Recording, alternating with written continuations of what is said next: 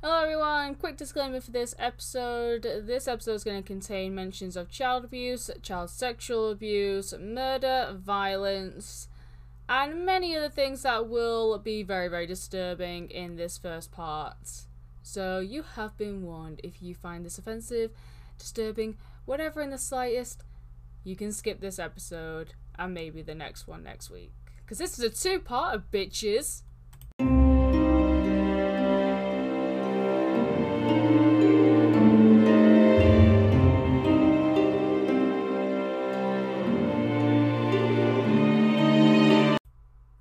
I've just started a new recording because I just realized that I did not have anything turned on on like the act like in terms of, like mics and desktop on recording.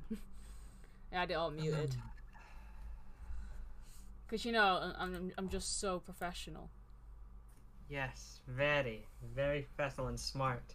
Exactly, exactly. See, we get it. I've literally for this one, I've honestly put on ratatouille. I've made myself a hot chocolate just so I can comfort myself during this shit show. Weird choice, Ratatouille. It's a great film, don't get me wrong, but to calm someone down, eh, I guess the Paris vibes and everything makes it kind of nice.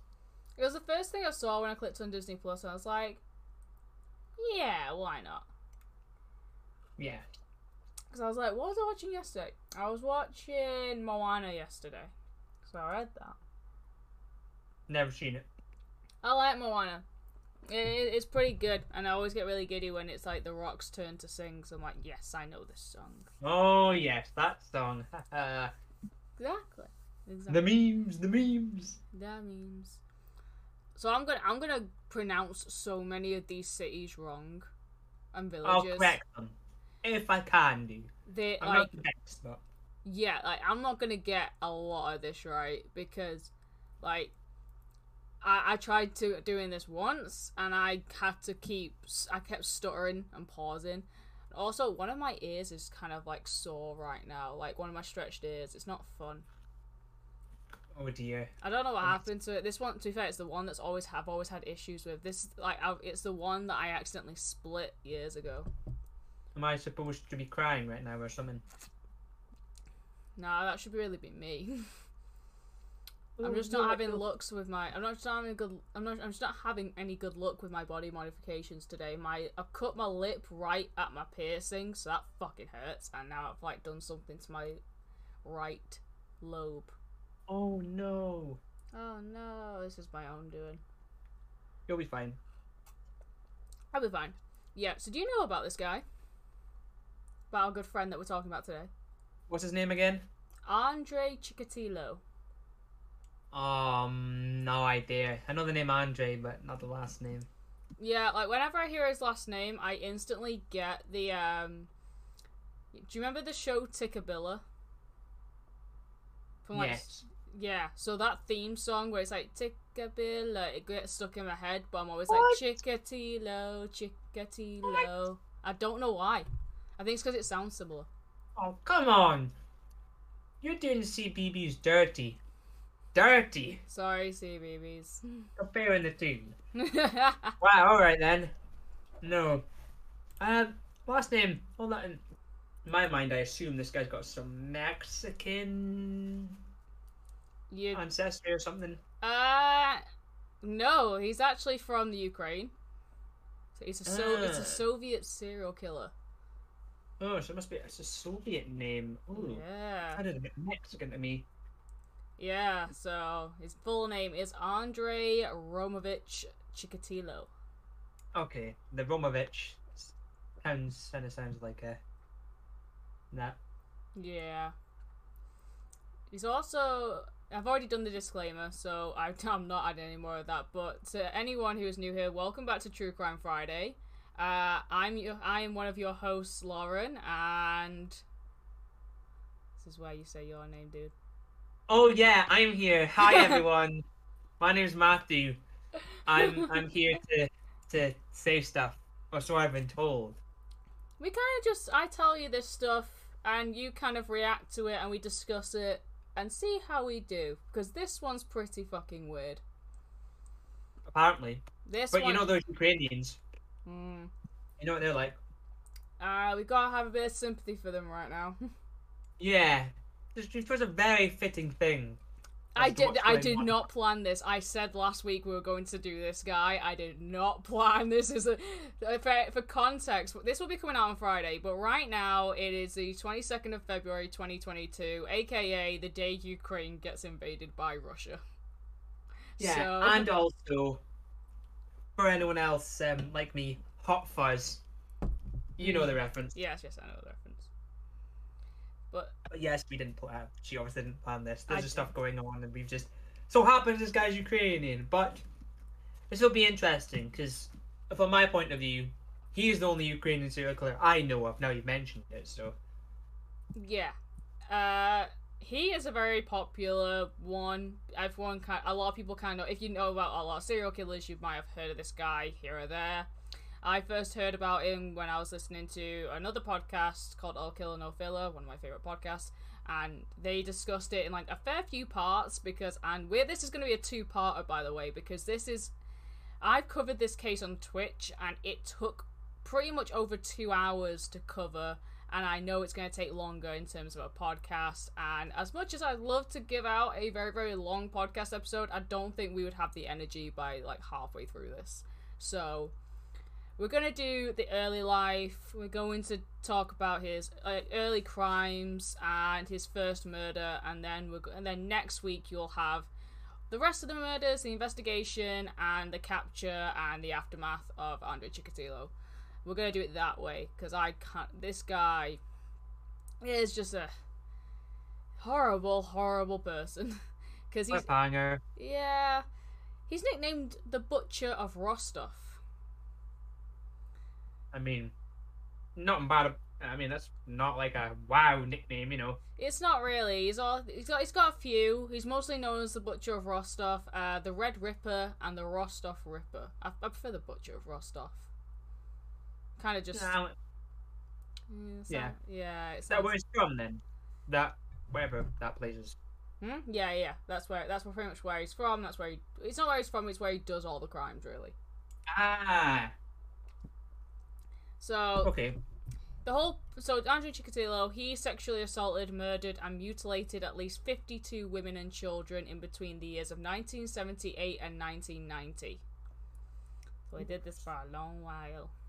Yeah, that's a long time, but that's that's a lot. Fifty-two. Ooh. Yeah, he confessed to 56 murders, but he was tried for around 53 of them in April 1992. And his methods and motivations are pretty much, in my eyes, the stereotypical look of a serial killer. Like, he is like when you look when you look at a picture of him, you go, yeah, you you definitely are, because he just has that stereotypical look of fucking crazy. Hmm So he confessed. So when it like he confessed to fifty-six, but they only did him for what you say fifty-three. It will be like lack. It will be like lack of evidence or nobody. Yeah. Like Does that mean that they can't pin it? But they can't pin it, but the, they they're not. They they kind they think that he's definitely done that many, but obviously they can't put it like legally. that must be a bit worrying when the serial killer says they've done this much, but they can't pin him for that many. He said. Yeah, I mean Dennis Nilsen's one of them. He said he did fifteen. He said he did about fifteen or sixteen, and they only managed to get I think it was about eight or seven, seven or eight. So it happens. I mean, it's impressive the fact that he did about 52 or, you know, 56 he said, but he's remembered how much he's actually done, you know. Yeah, and there's also been other serial killers after him who have tried to beat his number. Like that was their goal is to beat Andrei Chikatilo's kill number. Which Hey, is a with that insensitive, people keep going and going, and that's not what we want. Nope, not really. So we're gonna start with his early life. So he was born. Andrei Chikatilo was born on the 16th of October, 1936. This is where I'm gonna fuck up in the village of. Yablchny. Yablchny. I'm gonna. I'm gonna guess so.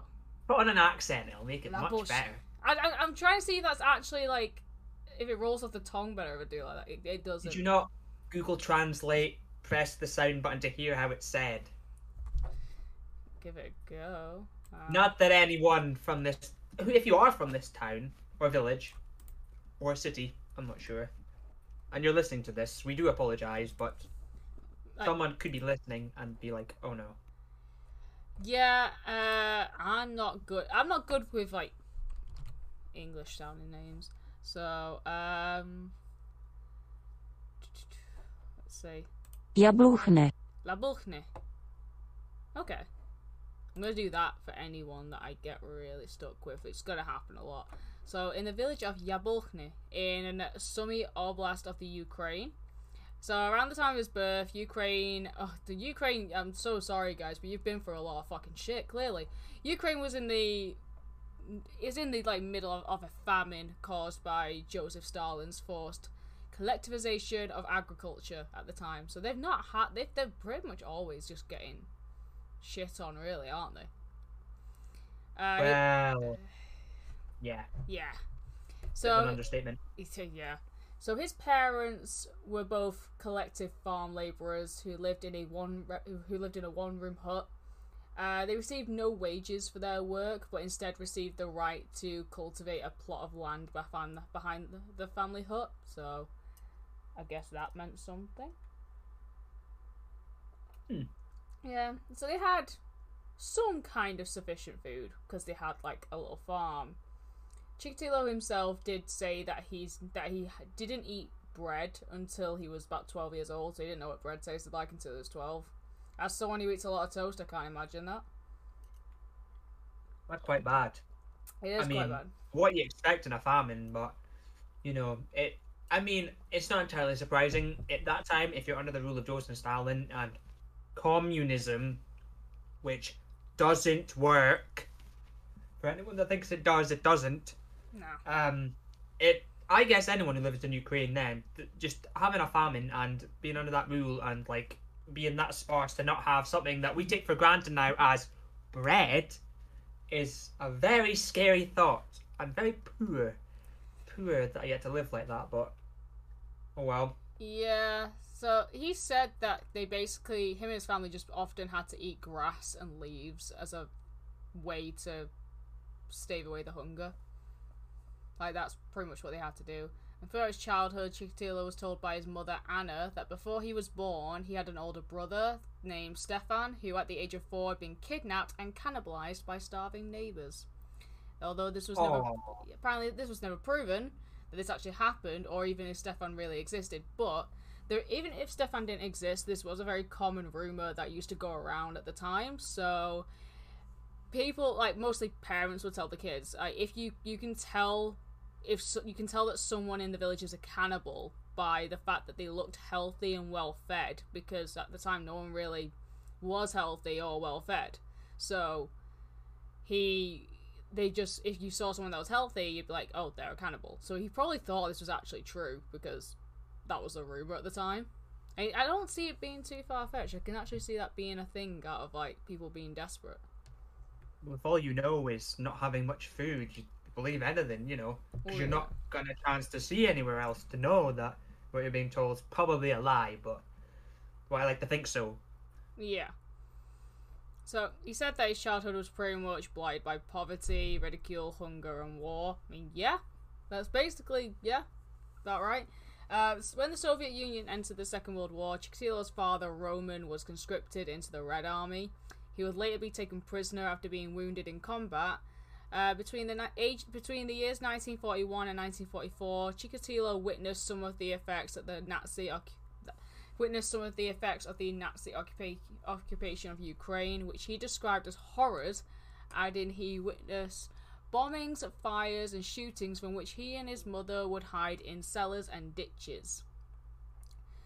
Uh, on one occasion, they had to watch their own hut burn to the ground, and because his father was at war, Chikatilo and his mother shared a single bed, and he was a chronic bedwetter, which I'm not really surprised because of all this trauma. Uh, but his mum used to base well, his mum was in the same bed as him, but she used to berate and beat him every single time he wet the bed, which actually, which bas- basically, no one's aware of some basic forms of psychology, that makes it worse, and it makes it go- and it makes the bedwetting go on a lot longer. Like, it don't it don't help. It makes it a lot worse. Mm-hmm.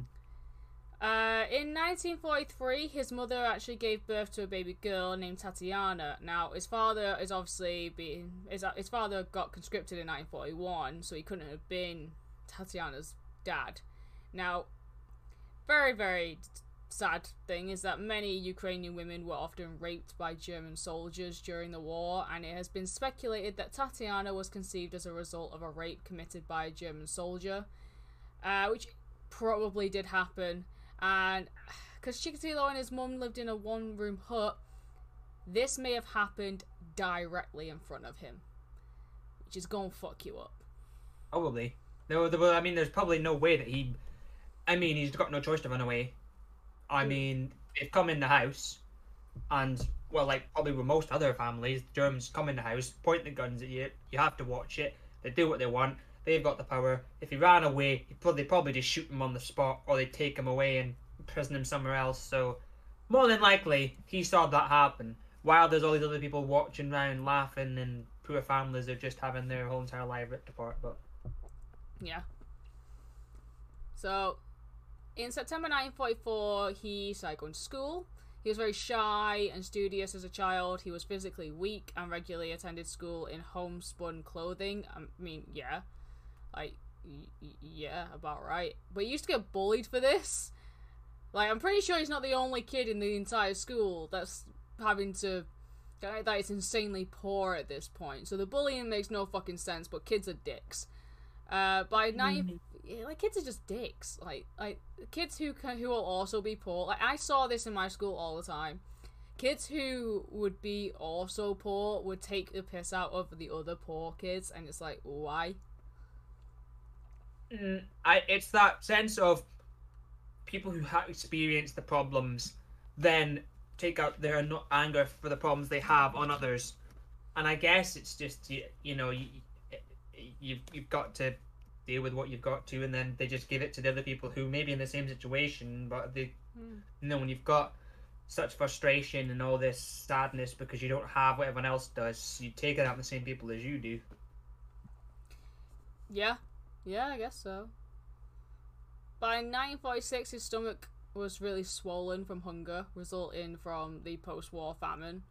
Uh, on several occasions, this hunger caused Chikatilo to faint, both at home and at school, and he was massively targeted by the bullies. They regularly mocked him over his physical stature and timid nature. At home, Chikatilo and his sister Tatiana were constantly berated by their mother. Tatiana later recalled that in spite of the hardships endured by the, her parents, her father was a, their father was apparently a kind man, whereas their mother was harsh and unforgiving towards her children. So apparently the mum was a bitch. But I always hear this with serial killer things. The mum's always apparently a bitch. I mean, this is Eastern Europe. This is probably true at this point, especially with, like all the shit's going on. I mean, a lot of Eastern European women are very strong, independent, got that strong sort of like stereotype nature, you know, like Ukraine, Poland, that sort of area. They've got that stereotype, so I believe that. Yeah. Compared to over here, I'm not saying, like, but like during that time, especially in Britain, women were not seen as anyone of like stronger nature than men. This is true. So I know from seeing stuff that these Eastern European women have tough shells. So wouldn't be surprised if a lot of the the women were like that for the family. I mean, yeah, yeah, that's pretty much, yeah, I guess so, yeah. Chikatilo developed a passion for reading and memorizing data, which is an interesting hobby, and often studied at home, both to increase his sense of self worth and to compensate for his my- myopia, which often prevented him from reading the classroom. Which often prevented him from reading the classroom blackboard. To his teachers, Chikatilo was an excellent student upon whom they would regularly bestow praise and commendation. So by his teen years, Chikatilo was both a model student and an ardent communist. He was appointed editor of his school newspaper at the age of 14 and chairman of the People's Communist Party Committee, uh, which happened two years later. He was an avid reader of communist literature. He was also uh, delegated the task of organizing street marches, all this kind of stuff. So he was very he had a lot of shit going on, which always baffles me why when they have a lot of shit going on and they're really good at quite a lot of stuff, baffles me on why they go on to be like, let's just go do a bunch of murder. Like, let's I go do this. I think when you have so many problems as a child, you either stick with that and you can't do anything good. But a lot of the times I see and stories like this where they'll have such a bad upbringing that they'll be really good in school because of maybe that hard upbringing, but then from that hard upbringing, even though they are good, you know what they've had before that has led them to choose this evil path after their, I guess, school years of sudden greatness. Mean, yeah, yeah, that's actually quite true. So, uh, though Chikatilo claimed learning did not come easy to him due to headaches and poor memory, all this kind of stuff, he was the only student from his collective farm to complete the final year of his studies, and he graduated with, excel- with excellent grades in 1954. On the onset of pu- at the, at the onset of puberty, Chikatilo discovered that he suffered from chronic impotence. Now, if you suffer from chronic impotence, like a lot of people go through it, it happens, it's something you can't really control, but you can actually that something can be done about it. It's not funny, but it's only funny when it's aimed at these cunts. What is it though? What is chronic impotence? Impotence in my eyes is stupidity, right? No, so impotence basically means that you can't you can't get an erection, you can't like you struggle to finish, you struggle to be like basically anything like that. Like you struggle to be sexual, I guess. Like it just doesn't happen for you. Yeah, I, I knew it by the other name, not that. Yeah, so it's not like if you, if you go through it, there are ways, there are methods to sort this out, all this kind of stuff. I just, it's serial killers have it quite a fair bit though. It's really Don't weird. worry. Like they Man, we get this. do, you you get it, but Yeah. like, it, fuck these So- cunts. it's a weird recurring theme that they seem to have this. Yeah, yeah, and it's normally like they discover that they can actually they they, they can actually have sexual like lives, but it's always through something disturbing. Ah, Like Okay. yeah. So this made his made him really socially awkward, and he made and it made him hate himself for a fair bit, which I guess is pre- this that, that's pretty normal. He was shy at the company of women. His first crush at the age of seventeen had been a girl named Lilia. Oh fucking Nor. Uh, the last name, eh? Ah, eh. Barashiva? Barashiva? Uh, with her, he met her through his school newspaper. Now, he was really nervous in a company, and he never actually ended up talk like talking to her at all. But he remembers her name very well. feel you. I feel you, dude. The same year, he Chikatilo jumped on top of an 11-year-old friend of his younger sister and wrestled her to the ground. Now, because of the struggle, it caused him to get a little bit too excited, and he actually ended up ejaculating as she was struggling. So oh no! He has now realized this is what he is into. Ah, ah, oh, oh, God. Oh, believe, Wow. oh, believe me, this guy, this guy's entire sexual life is fucking baffling. Like, Mate, just he just went on. He, he just climbed onto someone, and that was enough to. it was the fact that they were struggling. Like they were fighting to get out of the hold, and basically, yeah, And that. that was it. He liked the struggle. Ah, okay. Uh, that that that's what he realized he was into, and he just basically just yeah, he's he's he, he he gets worse. So following his graduation, he applied for a scholarship at Moscow State University. Although he passed the entrance examination with good to excellent scores, his grades were not deemed good enough for acceptance. He thought that his scholarship application was rejected due to his father's tainted war record, but the truth was that other students had just performed better, which is that's that's just what happens, dude. That's just life. He didn't attempt to enroll at another university. Instead, he traveled to the city of Kursk, where he worked as a laborer for three months before, in 1955, enrolling in a vocational school with the aim of becoming a, commun- a communications technician. The same year, he formed his first serious relationship with a local girl who was two years younger than him. On three occasions, they tried to have sex, although on each occasion, this, it just didn't happen. Like, he couldn't get an erection at all. Like, obviously, because he's imp- impotent. But he's probably like, really confused because he's like, wait, I wrestled that one person and I managed to get off. Like, why can't I do this when I want when I need it right now? Because you Yeah, you don't. I mean, all I could think of is the in-betweener scene with Simon. it's Why basically like that. Is it okay? It's kind of like that, but all the time. It must be embarrassing though, because I don't know what it's like at all. But like the other person must feel, I don't know, very embarrassed, or then just like, oh, I don't want this because it's not working. Yeah, basically, yeah, 'cause after 18 months, she did actually end the relationship because of it. So, Damn. sucks, dude. Uh, so after two years, so after two years, he completed his vocational training. He relocated to Ural's city of. Right, now this one I'm going to need to Google Translate because this is just fucking ridiculous. It's in Russia because he's gone to Moscow or tried to go to Moscow for. It's like you. It's basically it's like Ukraine. Okay, so this one. Right. Let's see, let's see. So he goes to the city of Nizhny Tagil. Nisani Takil. Nisani Takil. Okay, yeah. He went there to work on a long-term construction project. Now, while living there, he also undertook a correspondence a, a correspondence course in engineering with the Moscow Electro- Electronical Institute of Communication. He worked with the Urals for about two years until he was drafted into the Soviet Army in 1957. That's another thing that is common with these cunts. They are always put into the army or some form of military.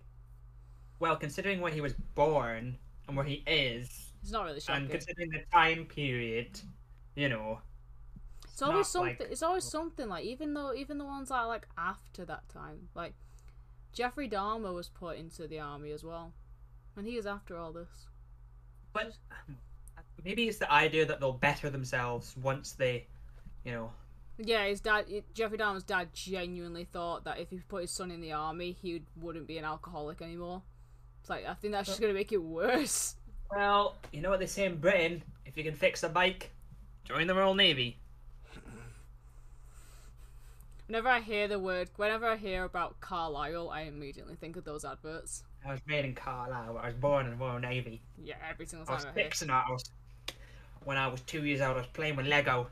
At five, I rid a bike and I took off all the wheels and I put them back together. At ten years old, I built this fighter jet. Nuts, but yeah, I was born in Problem. Carlisle, but I was raised in the Royal Navy. yes. I think it is just they think they might better themselves. Once you go in there, they, I don't know what they do in the army, but there's a sense of like becoming more stronger, tougher person and come out better. know they better themselves. Maybe. Maybe. So he performed his compulsory military service between 1957 and 1960. He assigned first to serve with border guards in Central Asia, then to a KGB communications unit in East Berlin. Here, his work record was um, unblemished, and he re- and he joined the Communist Party shortly before his military service ended in 1960. He completed his service and he returned to his native village to live with his parents, and he soon met a young divorcee. Their three month relationship ended after they couldn't have sex. Come on. like, he, uh, this girl actually went and asked her friends for advice on how that she could help Chikatilo overcome like his whole impotence thing. So she was trying to help. She wanted to help him. Yeah, I mean, ladies, is that what it's all about? If some, if a man can't do this, does that mean that the relationship's over? I, I'd like to know because it's not the be all end all, is it? No, it's not. But obviously, because she's told her friends, everyone found out. Like all of his friends found out that he was impotent, and he actually says in an interview at one point, "Girls were going behind my back, whispering that I was impotent. I was so ashamed. I tried to hang myself. My mother and some young neighbors pulled me out of the noose. Well, I thought no one would want such a shamed man, so I had to run away from there, away from my homeland." I mean, to be fair, maybe because at that time there's more of a I ideology that you know you want to have a child. So if you with someone who can't have a child and you can't continue on a family, maybe that's very off-putting. Because I think nowadays people are fine with whatever way they live. They don't really need that. Yeah, that is true. Like you, it's like a whole thing where it's like you need to have kids, you need to do this, you need to, you should be the man, you should be able to make your dick hard. Yeah, I think because a lot of obviously back then there's, and what is it? The start of the sixties. Around this point, start of the sixties, yeah. I mean, there's probably some foresight of you know all this new stuff that's going to happen and they've got science for the future and they know it's going to be probably brighter so i think the idea of having a kid that will continue this family and go on to a better life was probably a big thought back then and it's a big thought now but i could see why maybe some women were just like nah i want to have a child that i can mother and Yeah. continue it on but it's not the be all end all dude hopefully as we've just been told by a woman so So after several months, he found a job as a communications en- engineer in a town located north of Rostov. He relocated to the Russian SFSR in 1961. He rented a small apartment close to his workplace. The same year, his younger his younger sister finished school and moved into his apartment. She lived with him for about six months, but she got married after six months to a local boy and moved into her in-laws' home. She did say that um, she noted nothing untoward with regard to her brother's lifestyle beyond his chronic shyness around women. And she was like, I want to help my brother out. I, don't like, he's shy around women. I want to help him out and find a wife so he can start a family. I mean, she's his sister. She's not going to know that he's impotent, is she? Unless she heard the rumours. But, so, in 1963, he actually got married to a woman named Fedosia. Now, this is a last name that I can't pronounce. Wait, I'm gonna try it. Fedosia Odana Chiva. Odana Chiva. that's not it for sure but well This, uh, Odana Chiva. You, you- you can probably sound it out and realize what I'm trying to say.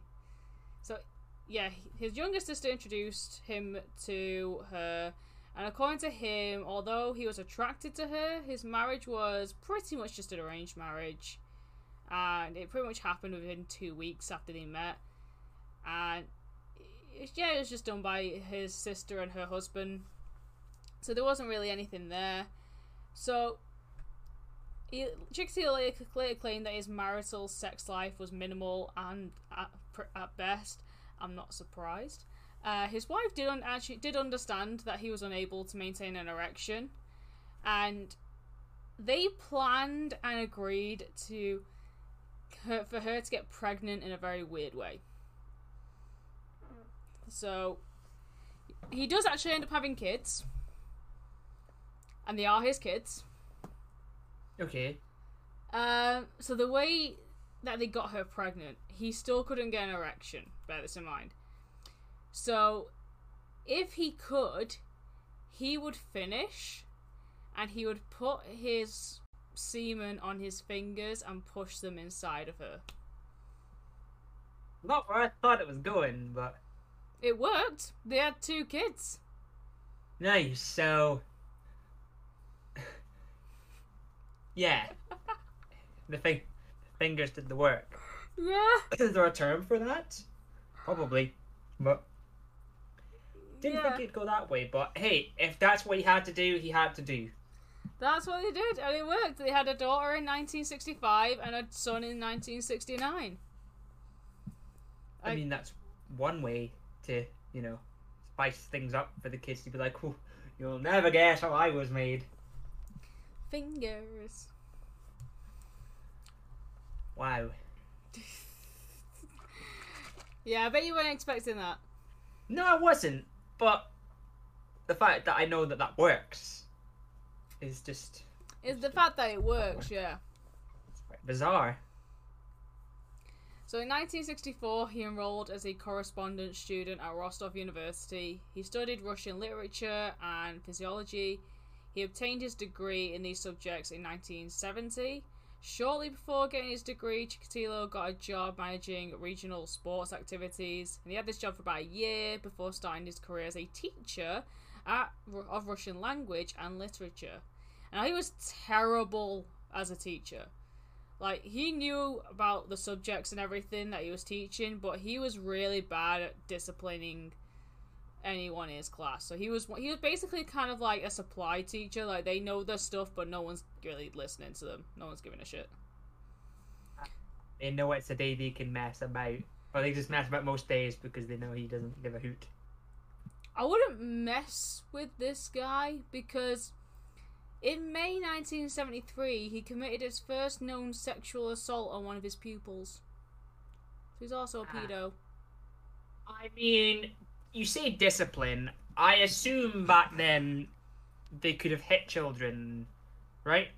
Or um, yeah, I think so. Yeah, because I think it was like mid. I mean, I don't know. It was like in Ukraine, but I know in the UK, I think that stopped in like the late, in like mid 1970s. Yeah. So.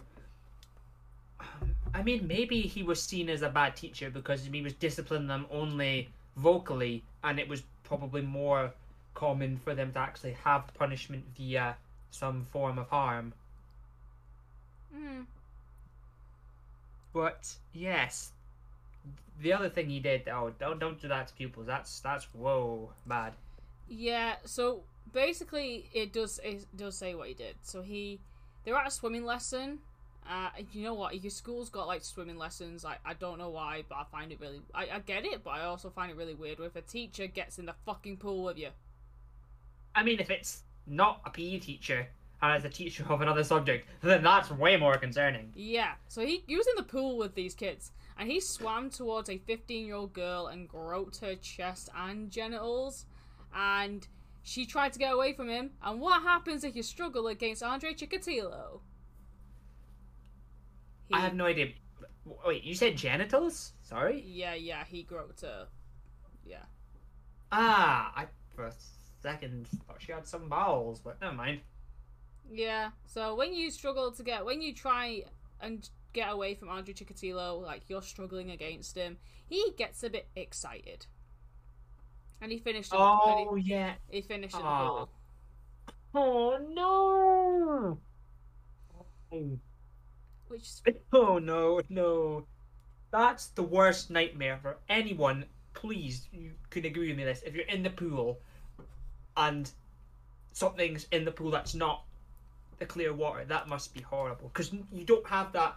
You know, like when people are swimming in the ocean and they don't think about it, but like there could be a shark there, you know, mm. but they won't know. That's yeah. on the level of that, where people are swimming in that pool and they've got no idea.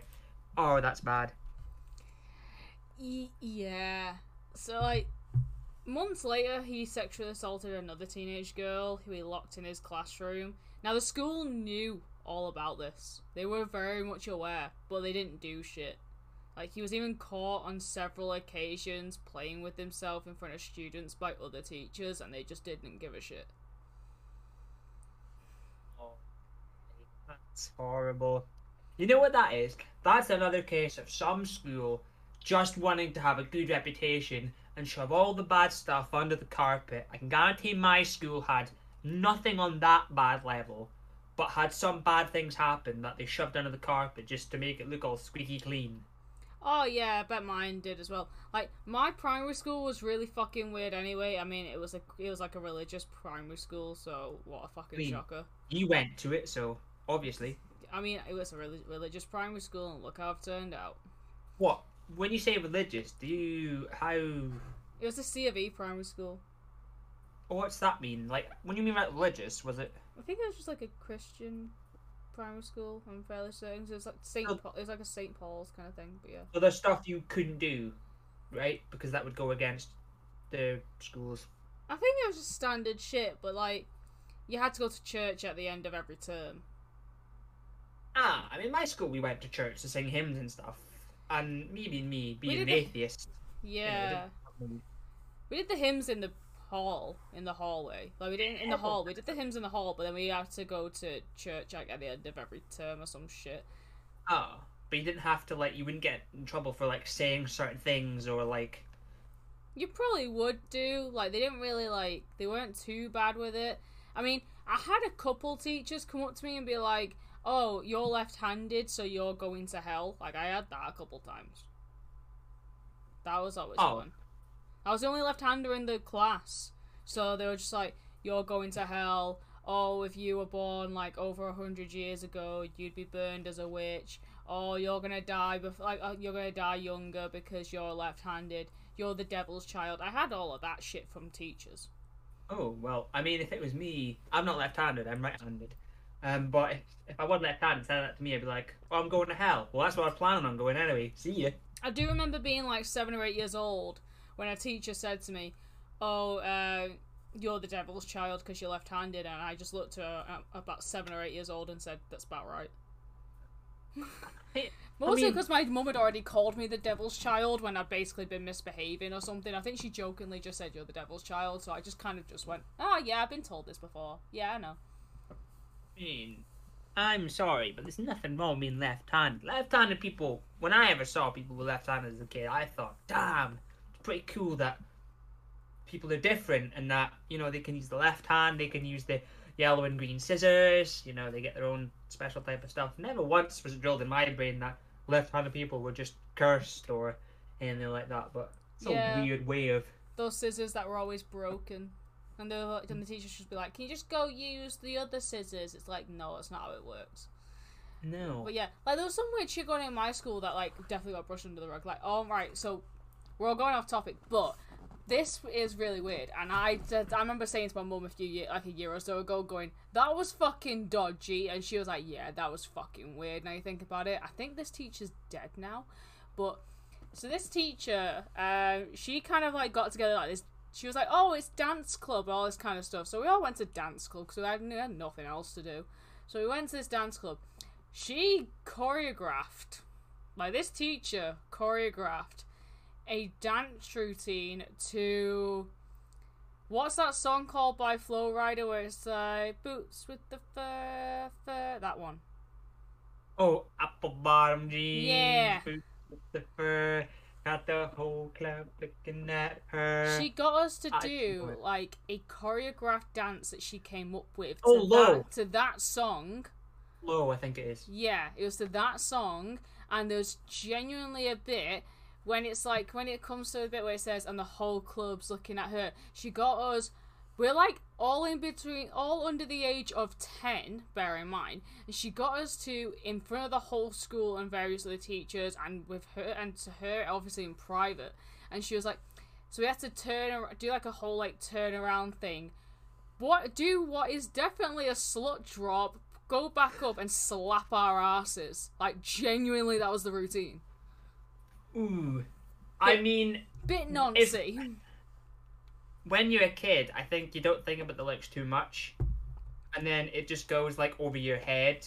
Because I didn't have anything like that, but we used to in music have to do this clapping thing with our teacher. Basically, clap on the beat and off the beat. And we always did it this song, Play the Funky Music White Boy Oh yeah. by Wild Cherry. Yeah, yeah. fine enough song. Nothing really wrong with it. But now when I think about it, just the name of it as like play that funky music, white boy. Now I think about it more. I'm like a little bit iffy on the naming and the whole white boy thing. And just as a kid, I didn't know it, but Yeah. that's that. I'd I'd be concerned if I was a parent. Yeah, like you're like you're like eight I think it must have been like seven or six or seven years old and I was doing this really weird dance to that song with a teacher and she was the only one like it was a bunch of us but it was like all the students but with just her in a classroom practicing that dance routine during lunchtime Yeah, when it's like academy level, that's kind of okay because people can joke about it and go, oh, "That's funny." But primary school's a bit of a no. Yeah.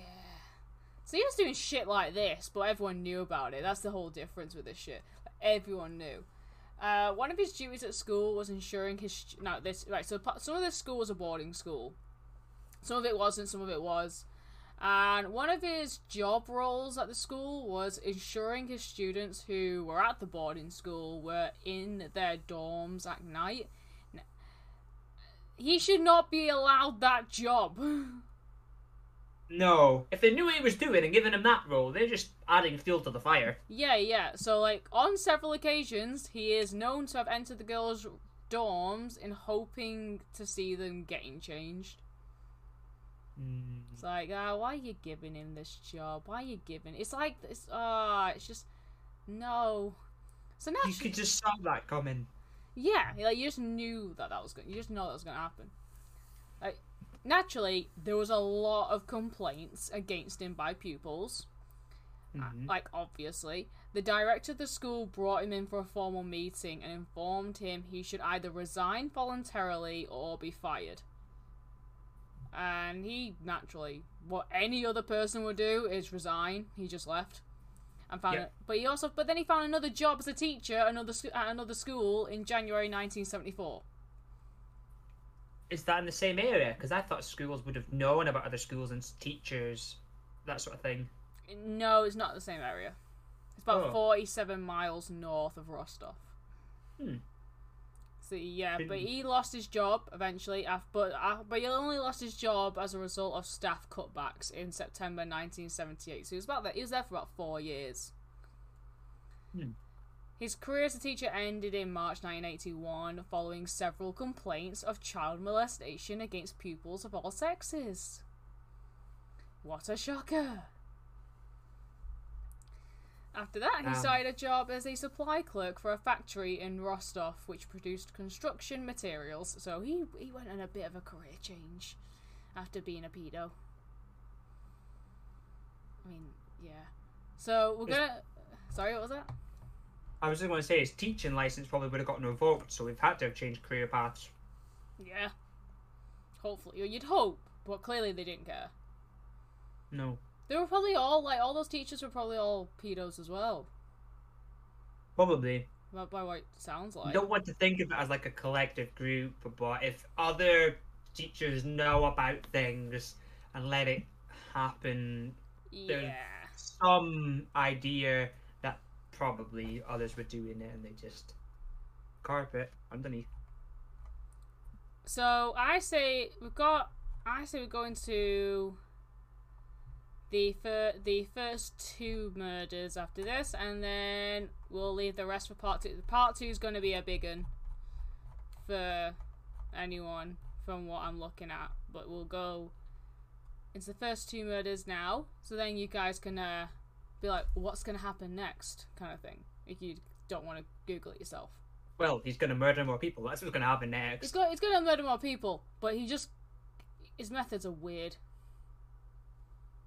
His beliefs are weird, which we'll get into. So we're going. So his first murder happened in September 1978, Um, and sorry, sorry, sorry. In September 1978, he moved to Shakhty, where he committed his first documented murder. This happened on the evening of the 22nd of December, 1978. Now, his first victim, warning, big trigger warning.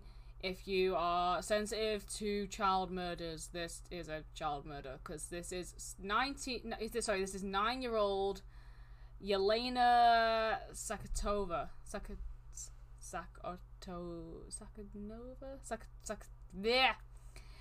Zak Otto Sakatova. Yeah.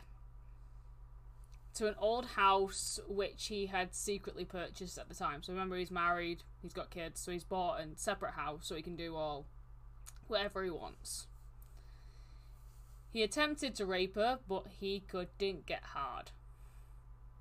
So, but That's good. That's a good thing. He has that problem. I mean, yeah, but then she started struggling. Ah, So he choked her and stabbed her three times in the abdomen and then finished while he was stabbing her. ah. They, they... Uh, I'm trying to think, like, what could he, like, he needs to find something else that could help him with this. yeah, yeah. Oh, that's that's bad. Yeah. Because I guess it's just a naturally happening thing that he's gonna commit murders, and that's gonna happen because of, you know, naturally people will try and struggle if they're in danger. Well, yeah. So, in an interview after his 1990 arrest, Chikatilo later recalled that immediately after stabbing her, the girl had said something very hoarsely.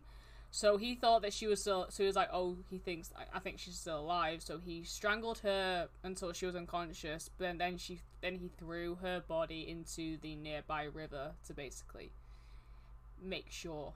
And her body was found two days later numerous pieces of evidence linked Chikatilo to her murder, such as spots of blood that were found in the snow near the house Chikatilo had purchased. Neighbours had noted that Chikatilo had been present in the house on the evening of the 22nd of December. Her school backpack had been found on the opposite bank of the river at the end of the street, indicating that the girl had been thrown into the river at this location and a witness had given police a detailed description of a man closely resembling Chikatilo, who she saw talking with the girl at the bus stop where she had last been seen alive. But despite all of this, a 25 year old labourer named Alexander Krakachi- yeah, Kravchenko, who had previously served a prison sentence for the rape and murder of a teenage girl, was arrested for this crime. Despite all the evidence literally linking towards Andrei Chikatilo, this other guy got arrested. And a search of his home revealed spots of blood on his wife's jumper. The blood type was determined to match the girl's and also his wife. But obviously, that's not the case because he didn't do it. He had a very he had a watertight alibi for the afternoon of the 22nd of December 1978. He said he had been at home with his wife and a friend of hers the entire afternoon, and neighbors of a couple of the couple were able to say no, he was definitely there. But regardless of this, the police having threatened his wife. So this is a big thing as well at this time. Whenever someone got taken in to police questioning, they were basically threatened and most likely attacked into confessing to shit that they hadn't actually done. A what? Yeah. This happens a lot in this case as well. Like how's a lot. Just, how's justice supposed to be served then if they're threatening folk? Like no idea. No, I think they just want like to say, "Oh, we've solved this crime, so we're just gonna say this, per- threaten this person into saying this happened." So like they threatened his wife into like they threatened his wife with being an accomplice to murder and her friend for perjury. So they were like, "Oh, we'll do this if like you don't change your statement. Like, well, you're getting shit for something you've not done at all if you do not change your statement." How, yeah. How can how can you trust the police force if they're willingly wrongly convicting people of stuff they didn't do just so that stuff can get closed, case done? That, exactly. That's ridiculous. Still happens now. People get wrongly convicted, but I wouldn't like to think nowadays people get peer pressured by yeah, the actual police force. Yeah, like at this point, they're like, "Oh wait, you've already said your statement so many times, but we don't want you to say that, so we're gonna threaten you and most likely beat the shit out of you until you say something different." Yeah, I mean, where is Vera? Where is Jonathan Creek? Where is people like that? The top tier detectives exactly. that just know what they're doing you know, where's Midsomer Murders? Where's the type of detectives of that stuff? Yeah, so, so they changed their statement because of this, obviously, because they were terrified, and they claimed that he had not returned home until late in the evening on the day of the murder. Now, because of these altered testimonies, he confessed to the killing because he was confronted with it and was also in questioning. He was tried for the murder in 1979. At his trial, he retracted his confession and maintained his innocence, stating his confession had been obtained under extreme duress. Obviously, yes, that's true. Despite this, though, he was convicted of the murder and was sentenced to death. The sentence was commuted to 15 years imprisonment, the maximum possible length of imprisonment at the time, by the Supreme Court in December 1980 under pressure from the victim's relatives, he was uh, erroneously convicted and eventually executed by firing squad for her murder in July 1983. So he's dead because they threatened The police threatened them into a false confession. So, people have what? Yeah, People have died because they were falsely convicted, yeah, and probably no matter how hard they tried, the police were just like, "Yeah, these are the ones." yeah. How can you live with that, knowing that you got it wrong, and that you've killed someone that didn't deserve to? Yeah. Oof, that's ooh, that's that's the worst of the worst I've heard.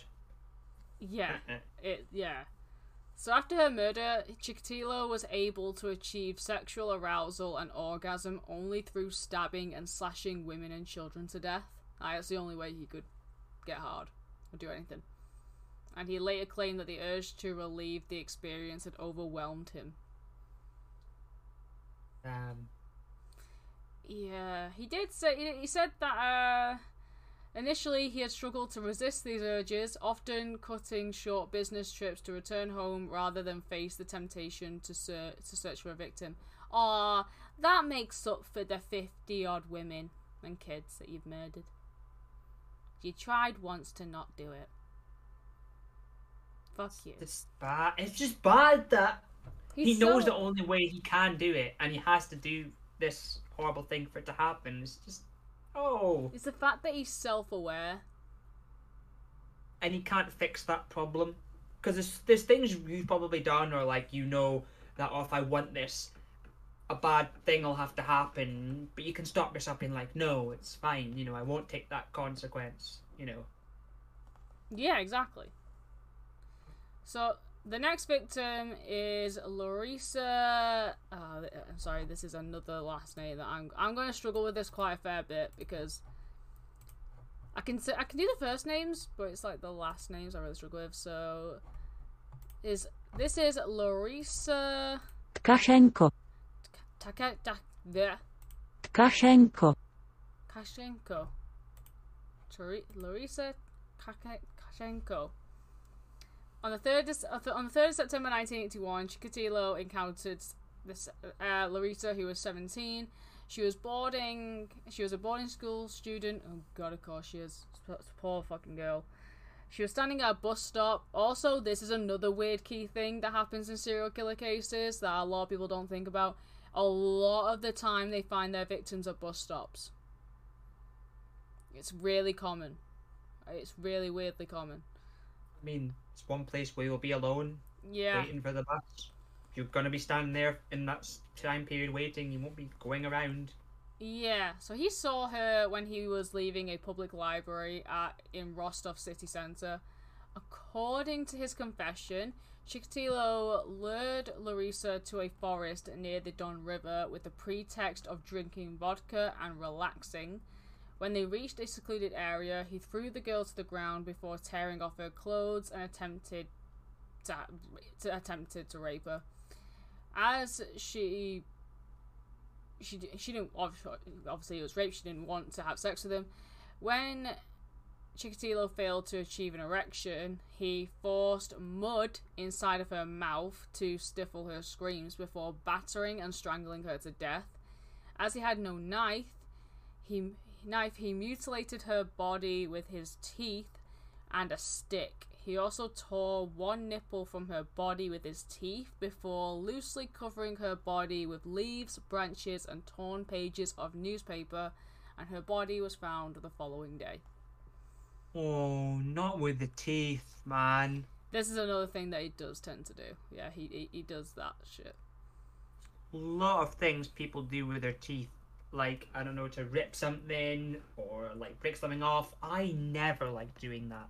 I never do that because I just find like opening something with my teeth is just like I know it's just your hands. They're there for a reason. Not saying that you should hurt people or rip people's things off with your own hands, but just with stuff with the teeth like that. Oof. Yeah, like next week on the next week's episode, uh, I'm going. We're going to go into the rest of the murders, obviously. And if you have any issues with the whole anything to do with eye sockets, it might not be the one for you. I mean, I've seen some bad things, but eyes are one of that body parts where anything, even if it's the slightest thing of like say, you know, someone poked their eye or someone gets their eye poked, it's it's one of those body parts that even someone small like that gets you like, ugh. You know what I mean? Yeah. Compared to like if someone banged their knee, oh, you know, you banged your knee, you banged your toe a lot. But I, I feel, is one of the parts where anything that remotely harming happens to it, you always get inside this ew jiggery feeling. Yeah, so like I'm not gonna tell you what he what he exactly did, but it's very much self-explanatory. But because because there's a there's a myth that uh, hopefully people don't still believe, but there was a myth basically that said if you kill someone, uh, their eyes will have a printing of the killer's face on them, which will make it easy for people to discover who the murderer was. So when people around this time or before that even for centuries killed someone, it was very common for them to remove the eyeballs to prevent that from happening. And he believed that. How? Well, I didn't understand. How can someone think that you can get the image of what someone else sees from their eyes? I don't know. It was just a weird common uh, myth that people used to believe. I don't know Ye- how you believe that. Yeah, I don't know either. Chikatilo believed that pretty strongly. Like, it, the people have a concept of how humans work. yeah, Wow. He's he, he's not he, he, he is smart, but he's not smart in some things clearly. So that is like the first. That is his early life. That is his first few. That's his first starting being a criminal and everything. That's his first couple of murders. Next week we'll be going into the next his third victim. We'll be going into the rest of his criminal spree, was whole serial killer spree. And then we're gonna go into like the investigation, his arrest, his confession, all this kind of stuff, and then what happened afterwards. So it's all that kind of stuff that you have to look forward to next week, and it's gonna get still very graphic and detailed because he go eat like you think the ripping off the nipples bad, he gets worse. I mean, we've kind of got the gist of how he tends to kill folk and some backstory behind it, so Yeah. I assume it would get worse. From when you were describing stuff, I'm like, well, it can only get way worse than this, so. Yeah, pretty much. But yeah, that is this week's. That is part one of Andrei Chikatilo. I've not, I've never had to do more than one part before, but I felt like with this guy, it's needed. Because we, we'd be sat here recording this till way after midnight, and I do not have the time for that. Uh, so yeah, uh, enjoy this. I hope you enjoy this episode. It's um something already. Already, it's quite much. Yeah, already we're on this slalom of a roller coaster, just like we're we've hit the tip and we're going downhill, and it's all fast, and it's gonna get way more screamy, like ah, because Oh Um, yeah, it's, it's gonna. um, I'm looking forward to doing the next episode, but really not looking forward to hearing what this stuff he's done because already the number of convicted uh, kills and what he said he did is enough for me to already be like, ew, and feel weird inside. Yeah. Yeah, exactly. Oh god! And after this, I'm gonna be researching some more serial killer shit because, you know, Twitch things. Indeed. That's literally what I'm doing after this. I'm literally just gonna be typing up a bunch of shit. I think I'm gonna look at an image of this, like with the last guy that we did in the first episode I was in. I didn't actually Google an image of him because something in me just didn't want to see what he looked like. He but looks really w- creepy, but so does this guy. I, I I think I'll have a look. I, I always feel weird when I Google these guys and you know my history because if I ever end up stumbling across it in the future, I'm like, oh, what's this? And then I get reminded of the horribleness of this person. But I'm gonna have a look at this image because I think it paints a better picture in your head. Because like, from not looking at the Golden State Killer, I feel as though that it's totally different. That if I look at him now, the story will be like expanded more. And I know that seems silly, but Hmm. like when you visualize someone, it adds a lot more. Yeah. I want to know. I want to hear your reaction to how he looks. What do you want me? I'll. Uh, you know what? I'll quickly Google it right now. Before, yeah, yeah. Before, Before we head how do you spell his name? How'd you spell his name?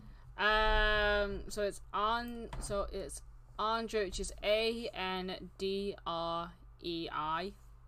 Okay, it's E I. Okay, yeah. I was spelling Andre normally, but what's his last name? Chikatilo. So it's C H I K A T. Okay, I've got it. It's got it. K-pop.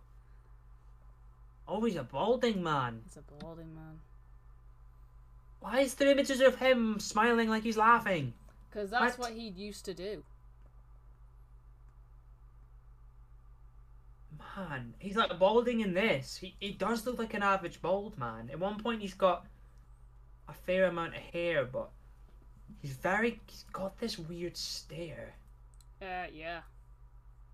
and he's got that look where like his eyes go in a bit you know like with some people like there it feels like he's got these like like eye bags but some of the photos it feels like the corner of his eyes really go in so his eyes are a bit more back. And that's quite he's got a tash as well. Yeah. you showed me a photo i don't think i would have said straight away that he's a serial killer but that the, the smiling thing is creepy and very off-putting. And the shirt the wearing of the shirt Yeah. Yeah, now I look at more images, I look at them, the more I look, He looks like a stereotypical serial killer, doesn't he? yeah, he has that look on him like he's done something. Yeah. And the smiling just makes it seem as though that he's like proud of what he's done. Oh, yeah, yeah, 100%. Yeah, that one mugshot where he's like looking at the camera, that's appearing a lot. That's very like Eerie. Staring into my soul, as if he's like, "You're next." Well, I can, I can, I can give you some kind of happiness, like as a little spoiler, but he is dead. So Ah, because because thing with googling these images, some of these look recent-ish compared to the black and white ones. yeah, Because he's, he's got hair in some of these, so these must have been taken at the time. Ooh. Oh dear. yeah, he, he's dead. So you got that kind of thing. He- Spoiler alert, everyone. He is, he is dead. But um, He wore glasses a bit as well. mm, He's got he's got those big nerd-looking glasses. Oh. Damn. Well, now I know what it looks like, so I've got this painted picture in my head of him young and him old. To what the people would have seen when they saw this man come towards them and Ah, yeah. horrible. Horrible. But yeah, that was uh this week's True Crime Friday. Hope you guys enjoyed it. Have a have a oh, just but you can you can Google his face if you want, uh, and don't do it if you're not if you're scared easy. Mm-hmm. But yeah, that is uh, the early life, the first few crimes of Andrew Chikatilo. Uh, thank you, Matt, for being here. No problem. It's always a pleasure to be here and learn about the um, very corrupt lives that some people live that make the world a way worse place. But Yeah. And I'm gonna finish watching Ratatouille. I'm gonna have some joy-ish. hopefully, by the time we record the next episode, that in relation to this guy being from Ukraine, the uh, stuff going on right now has calmed down a bit and we don't have any more issues. So. Yeah, let's let's hope. But yeah, thank you everyone for listening, and we will see you next time for part two of Andrew Chikatilo. Bye bye. Bye.